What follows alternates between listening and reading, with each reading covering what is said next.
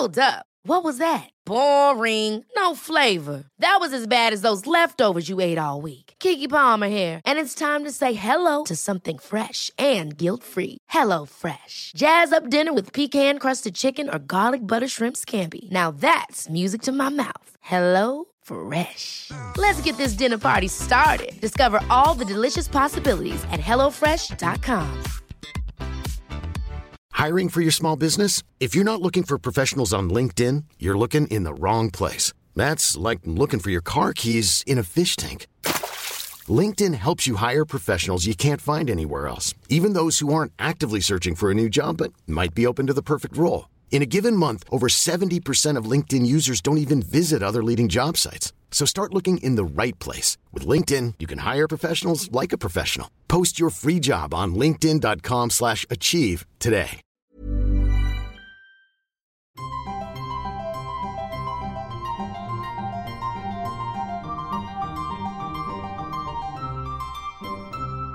Welcome to Smarty Pants, the podcast of the American Scholar magazine.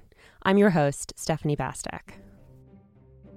Is there any genre so maligned, so scorned, and yet so popular as self help? Despite the rampant success of books like Marie Kondo's The Life Changing Magic of Tidying Up, intellectual circles tend to look down on anything that sells itself as self help. And yet, in a certain light, the most original form of self help might actually be that most revered of intellectual disciplines philosophy, going all the way back to the Greeks. Self help, in fact, is an older genre than the novel, and we've been wrestling with the meaning of life, I would contend, well before the Greeks, and probably since we first became conscious of the fact that we were alive. So this week, we're going back to our ancient roots and asking the eternal question what makes for a meaningful life? The Stoics are awfully popular these days, but the philosopher Catherine Wilson joins us this episode to pitch you on a different kind of Greek. Epicurus, whom you might have gotten to know through the ancient Greek writer Lucretius and his work on the nature of things. Epicurus spent a few centuries being wrongly remembered as the patron saint of whoremongers and drunkards, but he really wasn't either of those things. Epicurean philosophy is rich with theories of justice, empiricism, pleasure, prudence, and equality. Epicurus, after all, unlike the Stoics, welcomed women and slaves into his school. Epicureanism actually advocated for a simple life, something that we're seeing appeals to more and more people these days with the return to minimalism, artisan crafts, self sufficiency, and, yes, the KonMari method which has quite a bit in common with Epicureanism. Catherine Wilson, professor of philosophy at the City University of New York, joins us this week to talk about her first book for the general public, which may or may not be a self help book How to Be an Epicurean. Thanks for chatting with me, Catherine. You're very welcome. So, why do you think we need Epicureanism now? Why focus on the ancient art of living well in the modern world. What does this ancient philosopher have to tell us? Well, I'm one of those people who has, in the past, been kind of suspicious of two things. Um, one, anachronism, taking things out of their historical context and uh, thinking they have relevance to contemporary issues and problems, since we live in such a different world.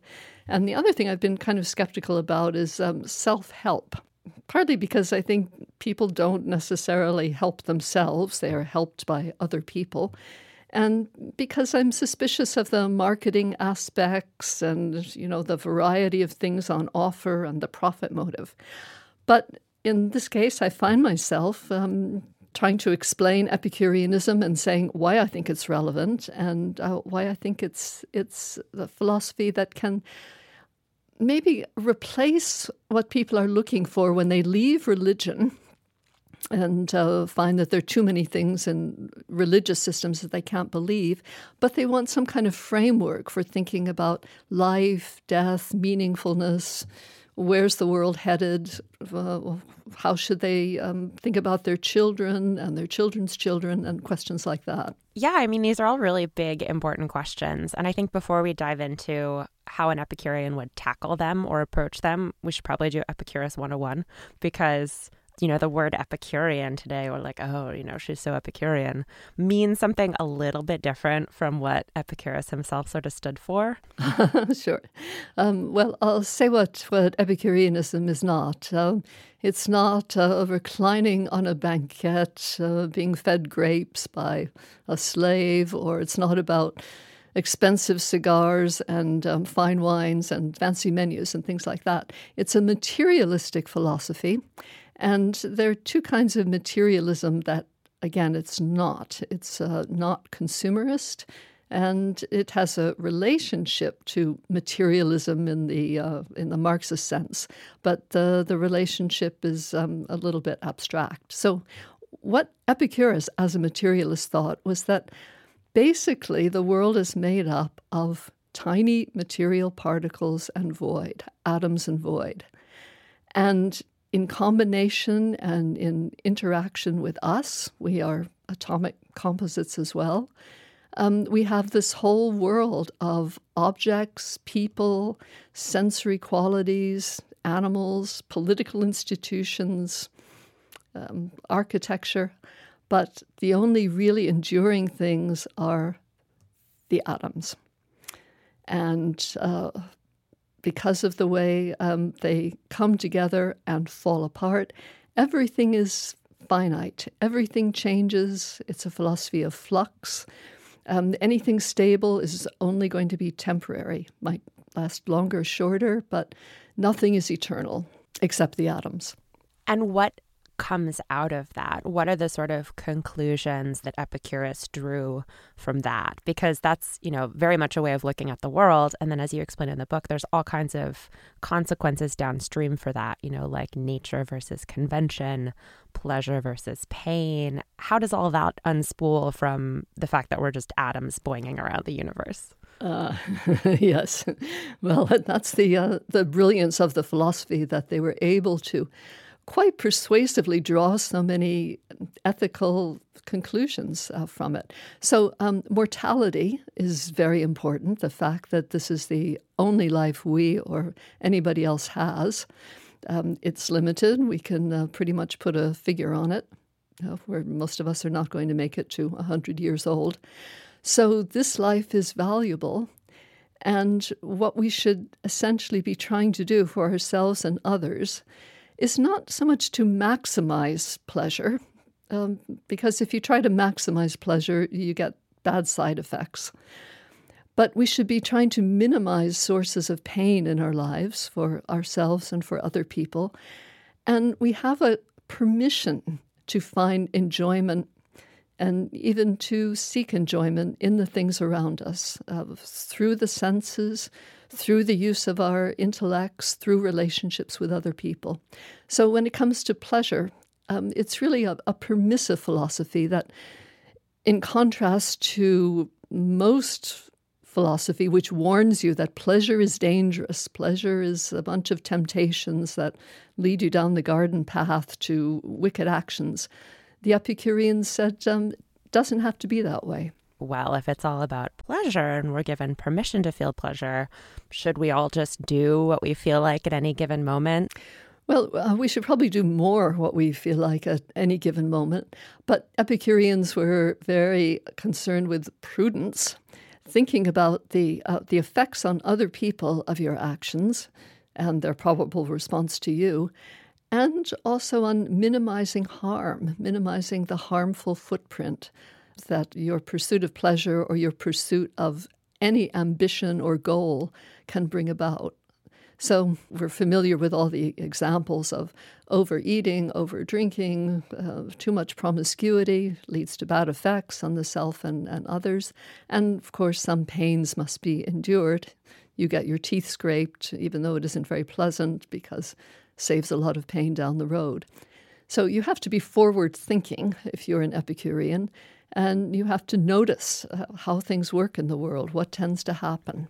And the Epicurean way of looking at pleasure in a lot of ways runs counter to the consumption, the drive for consumption in modern society, which I found really interesting and which kind of reminded me of um, Marie Kondo's KonMari method when it comes to pleasure, which is, you know, not just advocating for minimalism, but really asking, does this spark joy? Yeah, that's a it's a really brilliant book, and uh, a lot of people, including me, have have enjoyed it. And I think first, her less is more philosophy is excellent, and her idea that you should really review your experiences and think which things that I bought or which things that I did really brought me pleasure, and which ones um, did I have high hopes for, but uh, really now it doesn't make any difference one way or the other that I have this car rather than that car or took this trip rather than that trip.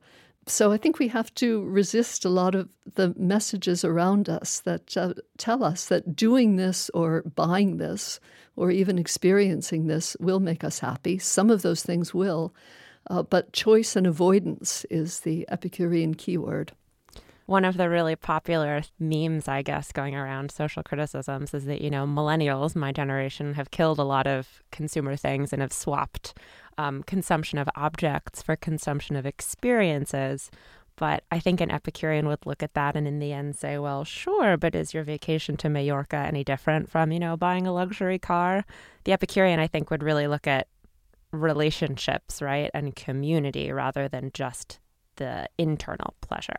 Uh, that's right. I mean, on one hand, there there is an emphasis in Epicureanism on sensory pleasures. Um, at the same time, Epicurean philosophy is unique amongst the other ancient philosophies in, in taking suffering seriously because of the, uh, the role of pain versus pleasure. So, an awareness of what other people are going through and the importance of having friends who Epicurus says not only uh, can support you when you need it, but would support you if you ever did need it is really central to Epicurean ethics. They don't talk about choosing your friends on the basis of their their virtues or their accomplishments or what they can do for you. Um, they simply look for uh, a meeting of minds, a, a meshing of personalities, and in that way, they're they're non-judgmental about uh, your choice of friends. Yeah, and I think the Epicurean read on suffering is really interesting too because I mean, it really seems like there is an imperative not just to avoid pain for yourself, but also to find a way to alleviate suffering and pain for others writ large. That's right. Um, Epicurus's definition of justice is really quite unusual for ancient philosophy and even for modern philosophy. Justice is simply um, prevention of the harm that one person can do to another. And that has, of course, huge political implications as well as uh, personal implications. Let's talk about those political implications. I mean, going back to what you said in the beginning about Epicureanism being a materialist philosophy, the really cool thing about starting there is that Epicurus makes this distinction between nature and convention and that's where things get really interesting. So can you dig into like the political implications of that and what what he's really talking about? I think a good starting point is um, the Epicurean theory of uh, early humanity. So, since the Epicureans thought the, the atoms uh, formed the world by themselves, animals and plants, and eventually human beings sort of sprang out of the ground as uh, atomic combinations that happened to be stable, they weren't taught anything by the gods. Epicureanism is an atheistic or mostly atheistic uh, philosophy. There are a few qualifications you have to make. But human beings discovered how to live by themselves. They discovered how to make fire, how to weave clothes, how to hunt animals. And all of this was um, accomplished gradually and transformed them from wild, free living animals, essentially, into civilized human beings living in cities. And for Lucretius, especially, who talks about this, um, there were gains and there were losses. What was lost was equality, autonomy, and um, enjoyment in living in the middle of natural things instead of artificial environments. There were losses um, because the early civilizations became rapidly slave civilizations And that has, has persisted in many ways. Modern labor organization is um, really a kind of moderation of ancient slavery. It's better in some ways, but uh, it has many of the features of the old systems. And government as well is a kind of semi moralized, um, what we've inherited from the old days of robber barons and warring aristocrats and oligarchs, um, exploiting and oppressing everybody else. So we have to realize um, how we got to that stage and how we can get further away from um, the worst aspects of civilization and perhaps recover some of the benefits of uh, life before civilization. So there's a primitivist streak in Epicureanism. Yeah, there definitely is. But do you think there's a risk with Epicureanism of too much romanticizing the past? in you know holding up this idea that we see in western thought a lot of you know the noble savage that can be kind of dangerous too That's right. And there is a direct historical connection because Rousseau, who was associated with that, um, essentially took it from Lucretius's on the, on the nature of things. So, yes, there are many things in civilization that we are very grateful for hot and cold running water and, and medical advances and other innovations. And not to mention, um, Lucretius himself mentions all these things. Um, the arts, the sciences, uh, all this gives us incredibly rich experience, both sensorially, sensually, and intellectually. So we can be uh, very happy about that. But we can eliminate, uh, once we see what they are and where they came from, um, perhaps more of the oppressive aspects of civilization. Well, that and what you said earlier about wage labor sounds a little bit like Karl Marx, whom you hinted at earlier was kind of into Epicurus. And I never really made this connection before, but the Epicurean idea of nature versus convention is really central to Marxism and to historical materialism. No matter how you feel about his politics, it's it's hard to deny that his great insight was examining the structures around him, industrialism, capitalism, wage labor, basically the way society is organized, and identifying that this isn't natural, predetermined, or, or really inevitable. Per Epicurus, it's convention, and convention can be changed. Yeah, just one innovation, one way of organizing the world or making something or selling it to people changes, not because there's any particular plan behind it or any macro rationality. It's just a series of individual decisions that create this social world. And one of the ideas in, in Epicureanism is that we innovate, everything changes, and um, nothing is really stable. And looking back to tradition is um, not always the most helpful way to solve our social problems. Constitutionalism um, is a, a, movement I have never really understood because, uh, right, it's so contrary to the way an Epicurean thinks, which is that we must constantly be evaluating where we are now, how things are working now, how they're working for everybody. Um, right? Not just uh, the few people who get to decide how things are working. Uh, so Marxist materialism is quite interesting because, uh, of course, Marx read read Epicurus, and um, I think he was um, really quite moved by the, idea that um, human beings are a species that likes to make things and that has a sense of beauty. That isn't an idea we normally associate very much with Marx, but it's there in the early economic manuscripts. So Marx's idea was that uh, we would get to uh, a post industrial society where um, the work was done by machines, leaving people at leisure. And of course, we see uh, the upheaval that this is causing now. People are being thrown out of work. People are losing their traditional manufacturing jobs. More and more is becoming automated. But we don't yet have a sense of, of what can take the place of the old system, uh, where people uh, actually earned quite well in manufacturing jobs. And what it's going to take is both redistribution of wealth in rich countries and um, new ways for people to be spending their leisure time when they have some of this shared wealth. So, what's the Epicurean approach to making those changes happen? How does an Epicurean look at the current structures, at this loss of jobs and this income inequality, and say, we change this on the following bases? Like, how does an Epicurean instigate that kind of social change?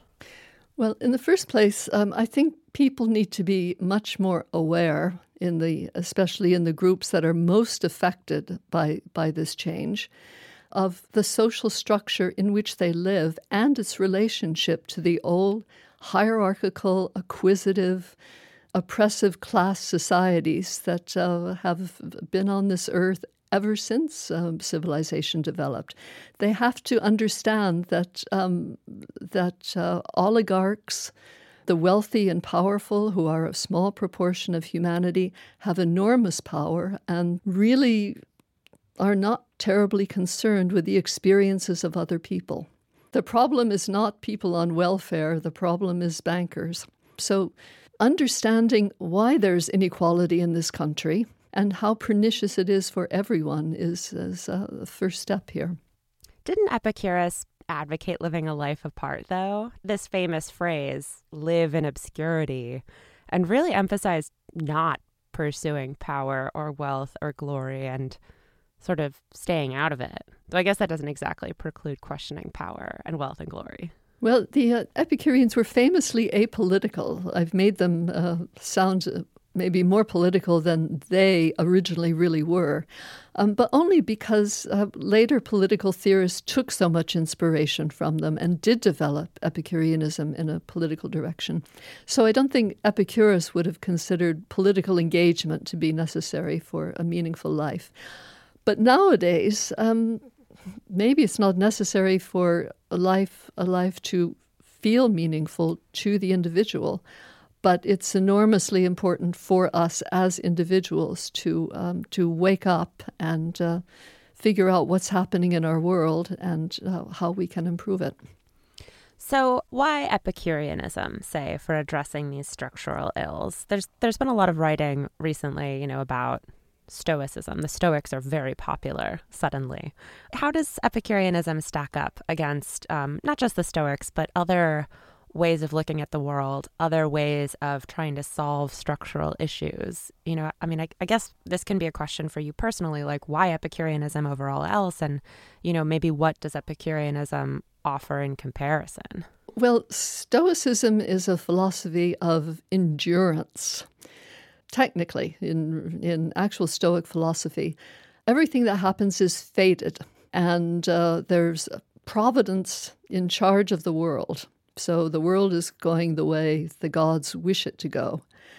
And life is very precarious for the Stoic because um, all these terrible things can happen to you. You can fall ill, you can lose your loved ones, you can um, be exiled, you can suffer political disgrace.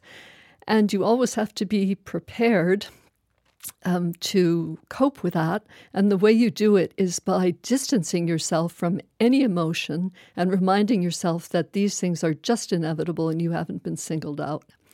The Epicurean way of thinking about this is that um, that kind of suffering is not inevitable if you limit your ambitions, um, limit your expectations, and if you remind yourself of your free will, not everything is determined. You do have choices. You can choose and avoid. There's no point in trying to repress your emotions because your emotions are part of your humanity. And emotional experience is a large part of what makes life feel worth living. I guess that brings me to my last question for you, which is you know, having talked about many of the angles of what Epicureanism looks like on a personal level and on a, you know, political level. I mean, what ultimately does a meaningful life look like? And does Epicureanism offer an answer to a meaningful life, or does it just offer an answer to a pleasurable life? well, it doesn't even guarantee you a pleasurable life, but it gives you permission to to to take pleasure. So, um, yes, in the, in the book, I talk about two models of meaningfulness. Um, one is a stupendous achievement, making lots of money, or becoming extremely famous, or becoming a great artist or a great writer, or winning prizes, things like that. All very nice when it happens, but you can have a meaningful life without any of that happening. The other model is um, a life of service and devotion and dedication to others. And here again, the Epicurean says, um, wait, you don't have to go overboard with that to have a meaningful life. Uh, you don't have to be Mother Teresa or Albert Schweitzer. Um, you can if you want to be, but you don't have to be. So, meaningfulness is found in developing your talents, engaging with other minds, learning about the world, finding things that speak to you personally. I think this is really important in art, in music, in activities, um, hobbies. Hobbies is sort of a corny word, but I think the pleasure one takes in mastering skills and learning new things is what makes life feel meaningful, and feeling meaningful is being meaningful as far as an Epicurean is concerned. Before reading Catherine Wilson's book, I didn't quite realize how much of an Epicurean I already was. But I can say now that I am fully converted, and you can be too. How to Be an Epicurean is a great introduction to the philosopher I think we really need right now in the modern world. And of course, if you haven't read it before, Lucretius's On the Nature of Things is a perennial classic and a really good read. We'll have links to all these things in the show notes to tide you over until we're back next week. Till then, take care and stay sharp.